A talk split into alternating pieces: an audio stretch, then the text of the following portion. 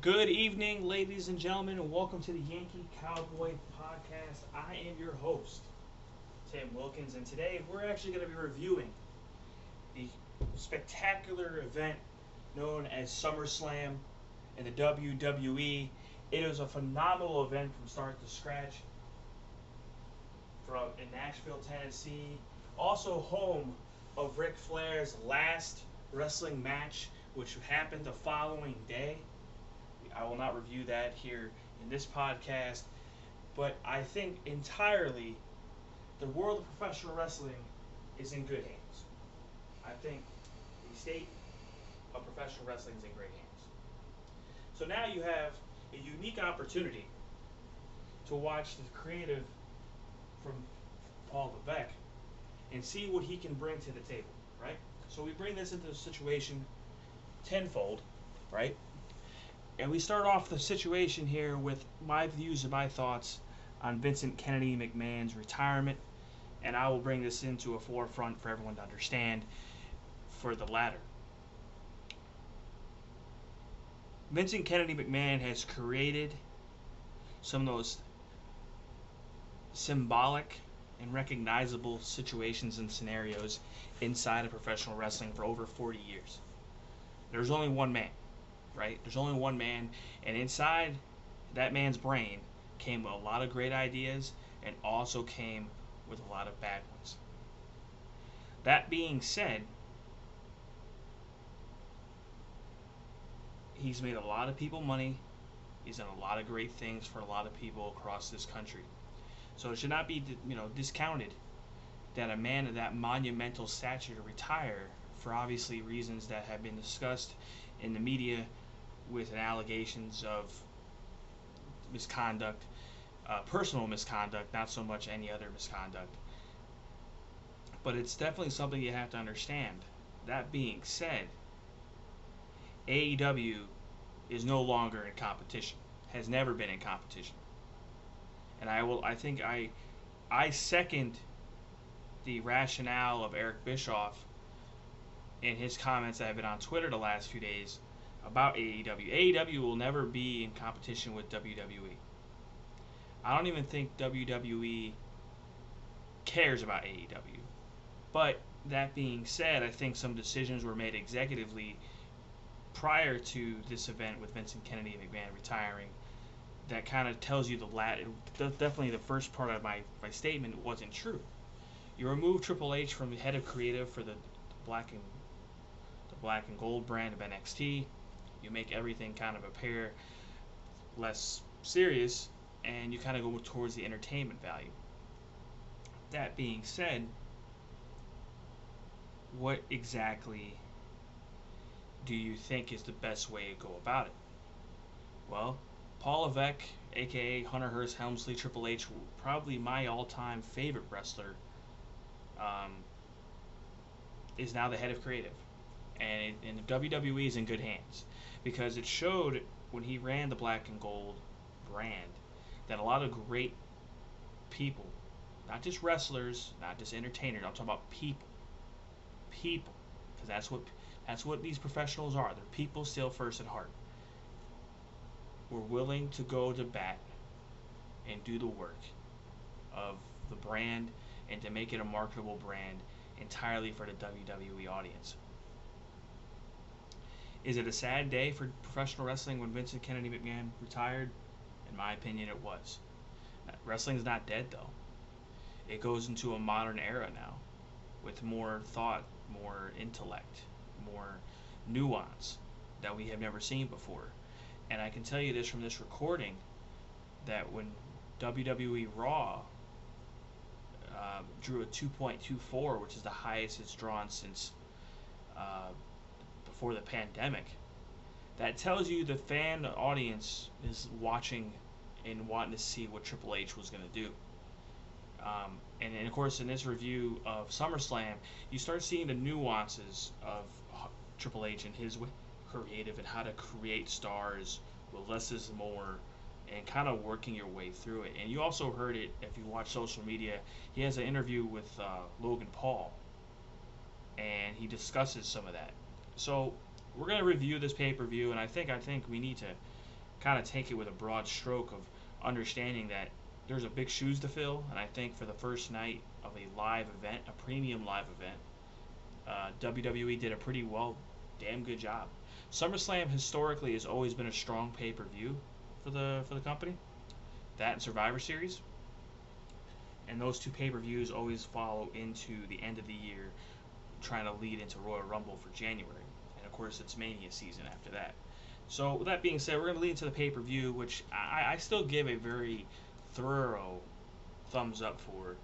And and I'll say this, uh, I'll be interested to see what continues to happen, and I'm still going to keep a keen eye on it.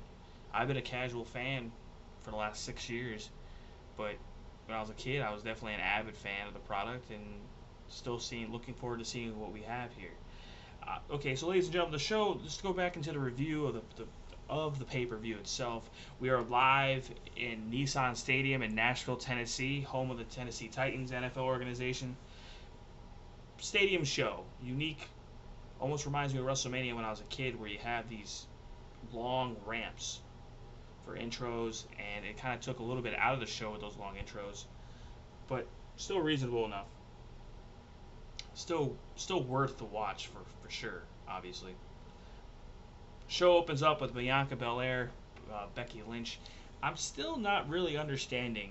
Maybe someone could probably explain to me, maybe on social media, uh, at Yankee Cowboy 27 on Twitter, what exactly is up with these camera, these jump cuts, and why do they do like a maybe during a live show they do like a promo hype video during like SmackDown or Raw and, and then it would be like an intro, and then it would be a hype video, and then another intro, and then a match. Doesn't make a lot of sense to me. They seem like they limited that this time around, uh, and I think I'm really appreciative of that as a fan that they didn't do a lot of jump cuts. Hopefully Kevin Dunn's on the way out too, but be like I said, Bianca Belair, Becky Lynch opened up the contest. Honestly, it was a solid back and forth match. Looked like Lynch injured herself early in the contest. Uh, with a looks like a separated shoulder or what they're saying now on social media but it definitely you can tell they were for a match that a person was probably working through an injury a stinger of some kind. Um, match had a solid back and forth. It was a solid psychology situation. You understood the baby face and the heel. You understood exactly where they were going with on this. And but you can also see i would say the angst in, Becky Lynch throughout the match that she couldn't possibly do some of the moves or some of the event, some of the things that she wants to work through on the match due to that injury. Which uh, there was a few ser- sequences of events that you couldn't tell if it was a botch or it was just a sloppy uh, sequence of events, but it still had enough really solid back and forth. Uh, a few about three or four false finishes, which really helped the match process to the fans and keep the fans kind of going. Because the match, obviously, just the opening contest, you don't want to be coming off stale. And uh, obviously, Bianca Belair uh, wins this match with a decisive finishing maneuver. Uh, Becky Lynch gets up and kind of does more of a face turn, shakes her hand and then you see Bayley come back with Dakota Kai and Iyo Sky. Um, the return is definitely more of a Triple H thing, the way he presented it to the fans. Um, obviously, we didn't know about Becky Lynch's separated shoulder, but um, with the news that came out today, or I'd say Tuesday, Monday night, that uh, Sasha Banks and Naomi could possibly return, this could set up a good six-man tag or six woman uh, program that really should suit the fans well. And uh, I had to give this match a thumbs up as a good opener. Uh, they didn't do any disservice to the industry or anything. They did a nice job, and they got enough time in there. I think it was about 12, 15 minutes in there between the whole segment uh, with the return. It worked out. Definitely give that a thumbs up for the match for sure. Uh, the next match kind of made me shake my head a little bit, or I would say scratch my head. It was Miz versus Logan Paul. Now, I'm skeptical, and it's like I was skeptical with Pat McAfee until I saw him wrestle in his first match on, on pay per view and, and saw him WrestleMania when he was in Dallas.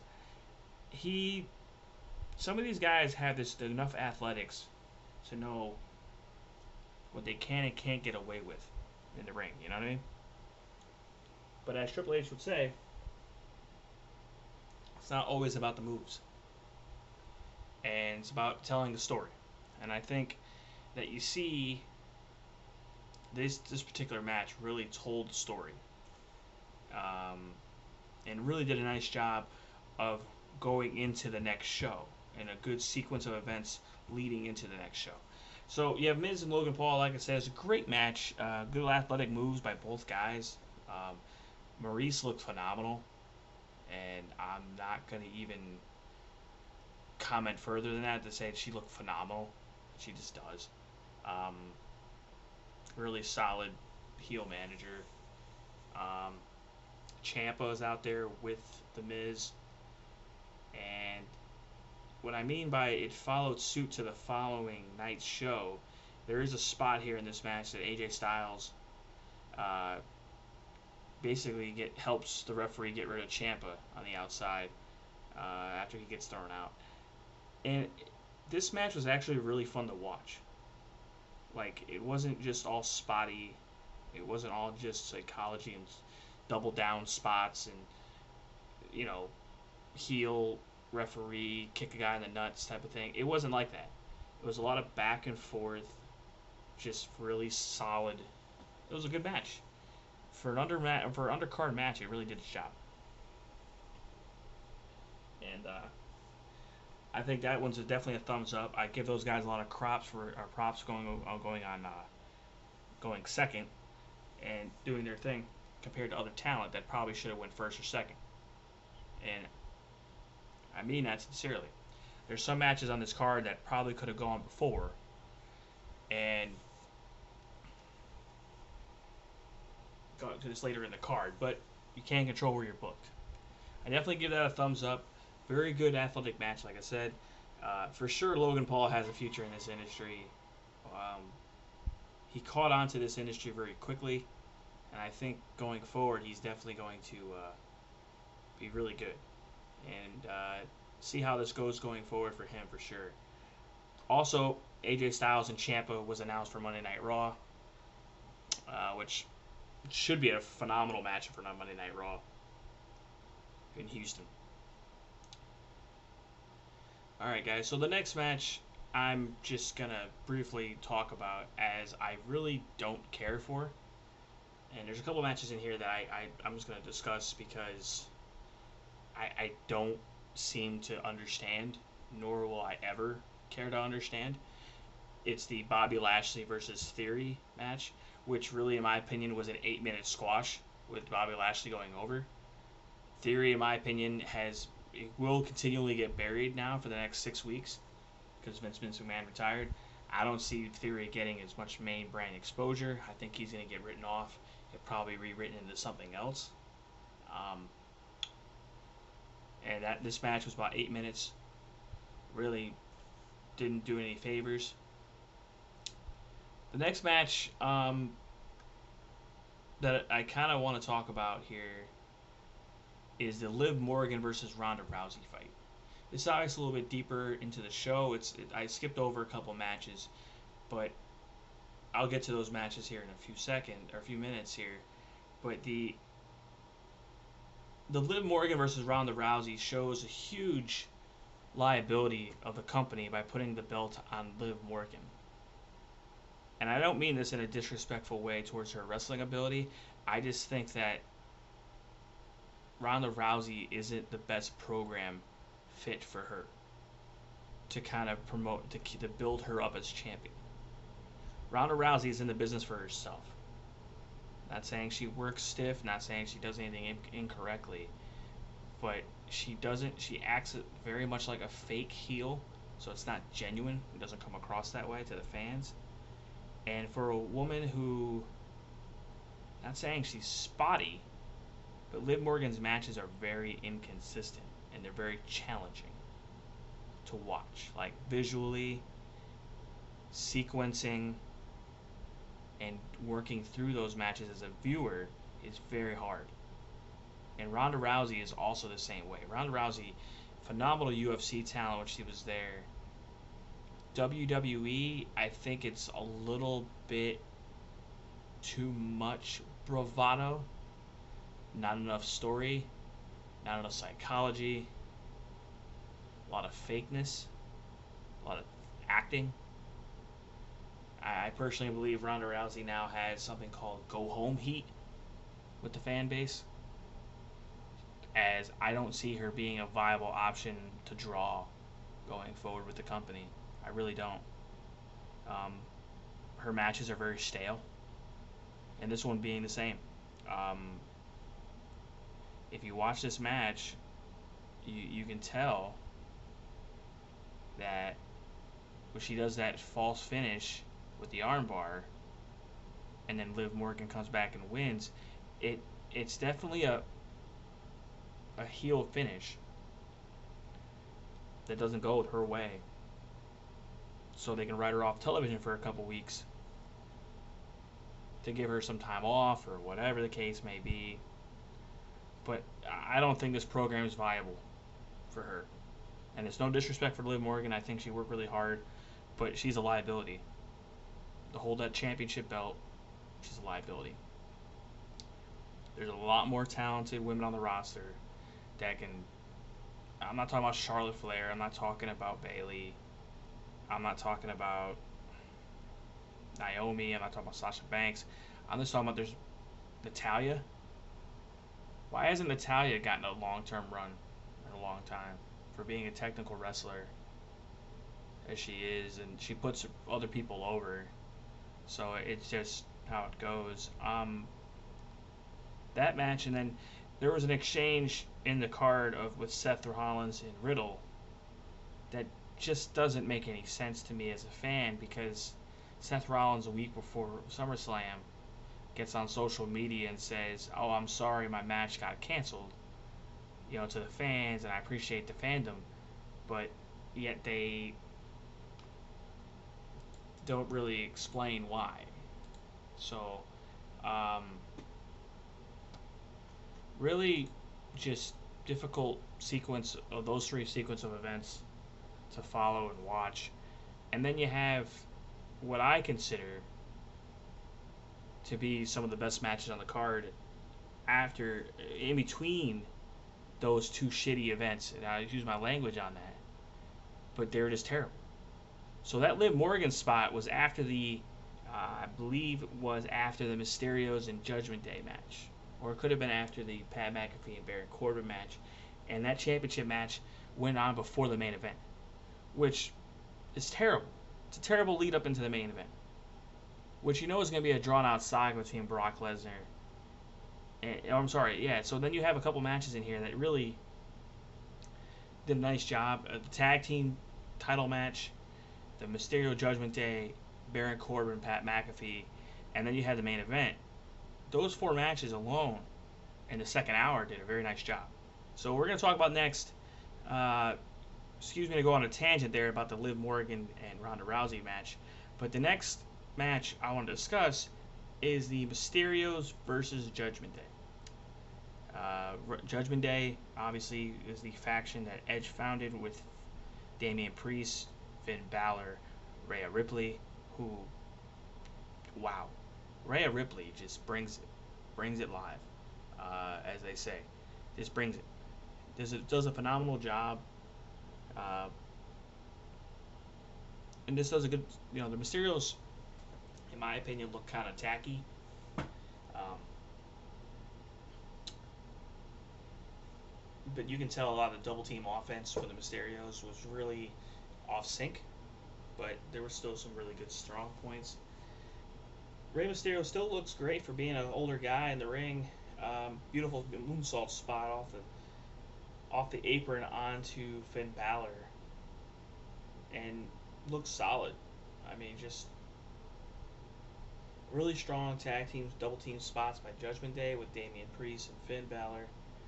But like I said earlier, some sloppy. Looks like there's some, some sloppy stuff in there, and it could have been anything. Could have been timing. Could have been anything. So it. Also, I, I will say this as just a casual observation Dominic Mysterio actually needs to run the damn ropes. Like, run them. Stop faking run them. Run the ropes. Stop jogging. Stop coming out at half speed. He's ro- It's just so blatantly obvious when Dominic wasn't running the ropes. He was jogging. So that kind of looked took away from the match a little bit. And I will say the return of Edge was blah. Unrecognizable music. I haven't really heard his new his new theme song. Uh, but I would expect like the Brood or Metalingus or any of his other theme songs so the fans would have popped. Now, obviously, they knew who it was once he came up there, but I mean, it would have drawn a bigger poof, and it would have gotten a better, uh, at least in my opinion, a better situation there. Really, a solid match between Judgment Day and Mysterios, but really kind of took away the Edge return. Kind of was the big to do with that match, and you can tell uh, a little bit was taken away from that interference. But solid match nonetheless. Uh, continuation of the storyline for sure down the road with Dominic and Rhea Ripley. She they do a, really fun spot in the middle of this match um, with Ripley does like an electric chair or a doomsday device, but does it on the outside and puts basically does like a face plant on the apron. Does a really cool cool experience if you watch it and uh, a couple other spots that were really exciting. I still give it a thumbs up to go ahead and watch. Uh, if you're a fan of those those uh, particular wrestlers, Finn Balor does a really nice job throughout the match of doing good stuff, uh, and really does a really nice job. The next match I kind of want to talk and lead into is the next one is Pat McAfee versus uh, Baron Corbin, or better known as Bum Ass Corbin, which I I have to say the presentation of this entire feud has been phenomenal from top to bottom, and I think WWE kind of keeps it edgy with the real life storyline stuff between the two of them uh, from the Colts. Obviously, the introduction of these two guys is so night and day. It's hilarious. However, the introduction of Pat McAfee, and I, actually I'll, I'll take that. Hold on a second. The introduction of Baron Corbin with his music, and then the music stops, and a chorus starts to to sing, "Bomb ass Corbin," for like a good like ten minute or like almost a good I say not it feels like ten minutes, but it's like a couple minutes, and then Pat McAfee's introduction or his, his intro song comes out, which he changed up from Seventh uh, Nation Army. I think he's changed that up to his own theme song now. And he comes out, and it's a, of course it's a long introduction. It's a long it's a long intro ramp in the stadium. So of course he's taking his sweet time. He gets into the ring. They do a match, and there's some spots in there that Pat just looked shaky legged, like it was between it was slippery, weren't wearing wrestling shoes or boots. Uh, does a hurricanrana, does a backflip, does a, I believe it is a bomb, Swanton Bambini, as he calls it, with the bada bing. Uh, solid match though. I really can't complain. Impressive nonetheless. Um, it looked like a Canadian destroyer was supposed to be the finish, but looked like a kind of a sunset flip finish. But one, two, three for Pat McAfee. Um, really some close calls here, and I give the same critique as I look at someone like Logan Paul in this industry that's brand new, and he was really good. But he dressed the part, he wore the correct equipment. I would expect Pat to be better prepared going into the ring. And and of course, you know, there's two there's two spots there that he could have seriously gotten hurt, and lucky enough he didn't. So, with that being said, I give that match a thumbs up as well. Um, the last two matches in this review that I want to discuss is the Street Profits versus the Usos for the Unified Tag Team Championship with a special guest referee known as J E double F J A double R E double T, better known as Double J Jeff Jarrett, uh, which anyone knows or has been living not under a rock for the last month. He is participating in Ric Flair's final match ever in the same town on Sunday night. I will say this match was kind of underwhelming. Uh, this tag team match. Jimmy and Jey Uso defeated Angelo Dawkins and Montez Ford to retain the title. However, the match was good, but the crowd wasn't really into it at all. It, it, it could have been most people didn't buy into the fact that the Street Profits would win this match due to the psychology and the way it was hyped up. But Jeff Jarrett, as a special guest referee, was also out of place. He really didn't end up being a factor. There wasn't any early spots. Yet the wrestlers kept angry, you know, reacting to his count, his two counts, and uh, many people in the audience didn't really expect him to do something controversial. Well, maybe some did, but you know, that never happened. Uh, so the match kind of fell flat, in my opinion. And at the end of the match, Michael Cole declared the Usos as the greatest tag team in WWE history. A very intense claim, but one that comes with sense with the fact that the Usos have held on to the tag team championship for as long as they have. There's no question about it. It's a it's a great team. It's obviously the money the money draw in the WWE because they're you know obviously cousins of The Rock, related. You know, Roman Reigns is obviously related to The Rock. There's a long family history here. The main event of this show, ladies and gentlemen, I will say to you, was by far every worth the cost of admission. And you got two guys that pretty much can draw money for the company at any given moment, do exactly what they want to do, and have a good time doing it. So that being said, the main event uh, was the the reason why you came to watch the show. So you have a really crazy introduction with the tractor, which anyone who wants to know, you, it's a case tractor with a bucket payloader in front. And then Brock Lesnar introduces himself and does a really casual mic flip to Roman Reigns, which is pretty impressive. And starts the match off with a Fez press. Fast start. A lot of furniture on the outside. A lot of really protective outside the ring spots here.